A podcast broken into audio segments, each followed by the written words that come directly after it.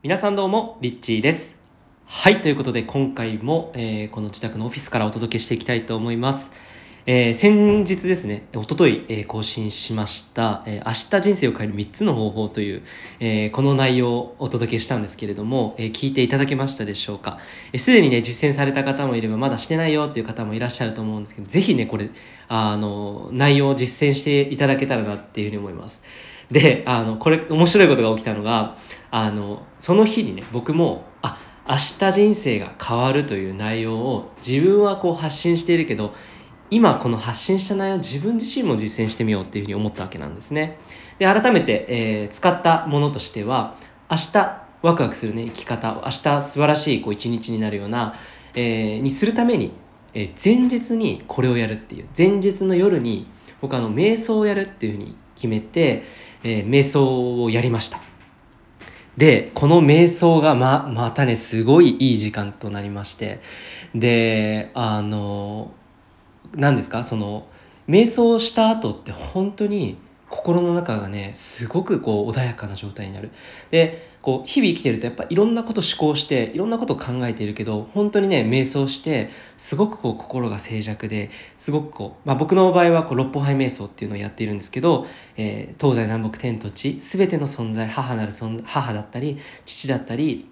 ご先祖から始まってそして地球だったりとかこの動物や植物とかね宇宙とかに全てにこう感謝をする瞑想。これをやって眠りについたっていったわけなんですよ。でも本当に穏やかに眠りにつくことができてで起きた時にね直前の夢もすごくこう心地のいいメッセージを友人がなんかこう言ってくれた。それで目が覚ましたんですよね。でワンネスのこう気持ちがふわーっとこう広がったような状態で目を覚ましてで面白いのがねちょっとここ最近僕もなんかちょっと心がね病んでいるって言うと大げさですけれどちょっとね一個だけ僕の自分の中でのちょっと解決したい問題っていうのがあったんですよでそれは何かっていうとなんかこう人間関係の自分からオープンにこう人にこう話をしていくっていうところが最近できてなかったなって思ったんですよね。でこれは別になんかそれが悪いとかそういうことではないんですがなんかねこう無意識のうちにそういう自分自身がねなんかこうあんまりこう受け入れられなかったというかなんかこう人と話すことで自分自身の何かこううまくこう言葉だったりっていうのを伝えられなくて伝わらなかったらどうしようとか、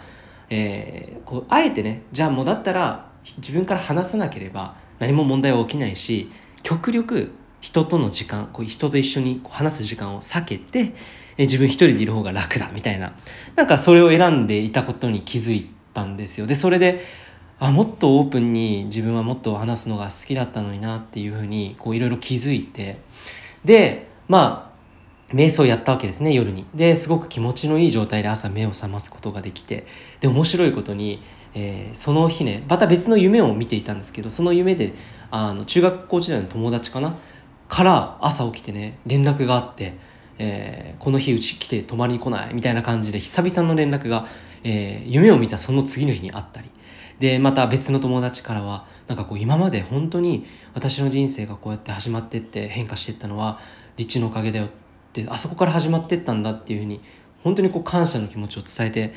くれてなんかもうすごい嬉しい気持ちになってでねもっと面白いのがじゃあこの一日はもっとこう自分の心に従って過ごそうと思って、まあ、ある用事があって法務局に都内に出てたんですよね。で、えー都内にいた時にとにかく自分の直感だったりこの心の感覚っていうのを大事にしようと思って行く先々全部自分の心に従っていったら偶然たまたまそれも駅からこう上に地上に上がって出てでそれで横断歩道を渡ってまあ青山一丁目あたりだったんですけど横断歩道をたまたまその時に渡ってそしたら目の前からね6年ぶりでした。6年ぶりの友人が目の前からこう歩いてきて「おお久しぶり」みたいな。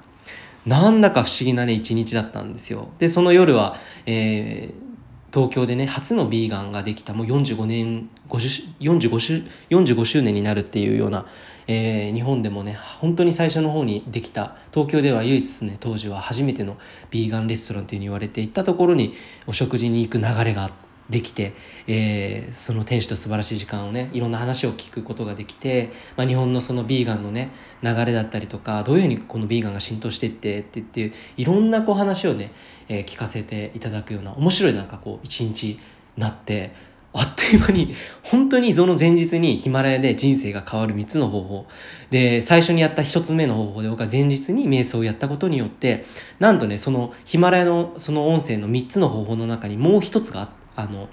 好きな人に連絡を取るっていうことだったんですよ。それがまさか瞑想して次の日起きた時に瞑想して自分から連絡を取るんじゃなくて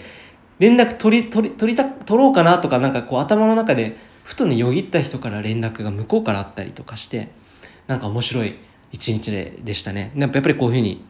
自分で実験してこう動いていくことによってやっぱり世界どんどんどんどん変化していくんだなってだったらもっと自分の意思を使って楽しい一日を今日もね想像していこうっていうふうにして、えー、本日も素晴らしい一日を過ごすことができました。ということで、えー、今日は夜の9時から、えー、久しぶりにですね、えー、インスタグラムの方でライブ配信をやります。で、約まあ2時間ぐらいのライブになると思うんですけど、まあいろんな質問に答えるだけでなくて、ちょっとね、ちゃんとした、まあウェビナー的な感じなぐらい、えー、皆さんにね、何かこう、こう聞くことによって人生にいい影響をもたらされるような、そういうお話をちょっとしていこうかなというふうに思っています。で、主に、まあタイトルも一応決まっていて、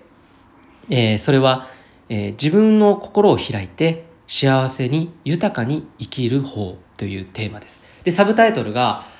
パラレルの秘密、まあ、パラレルワールドのね選び方の秘密についてちょっと詳しくお話をしていこうかなというふうに思います。ここ最近僕が受け取っていたメッセージなんかも皆さんにちょっと共有してね、えー、ワクワクする時間を一緒に過ごせるとすごく嬉しいです。ぜひ興味のある方は9時から無料で受け取れるので、えー、このライブ配信に参加していただけたらと思います。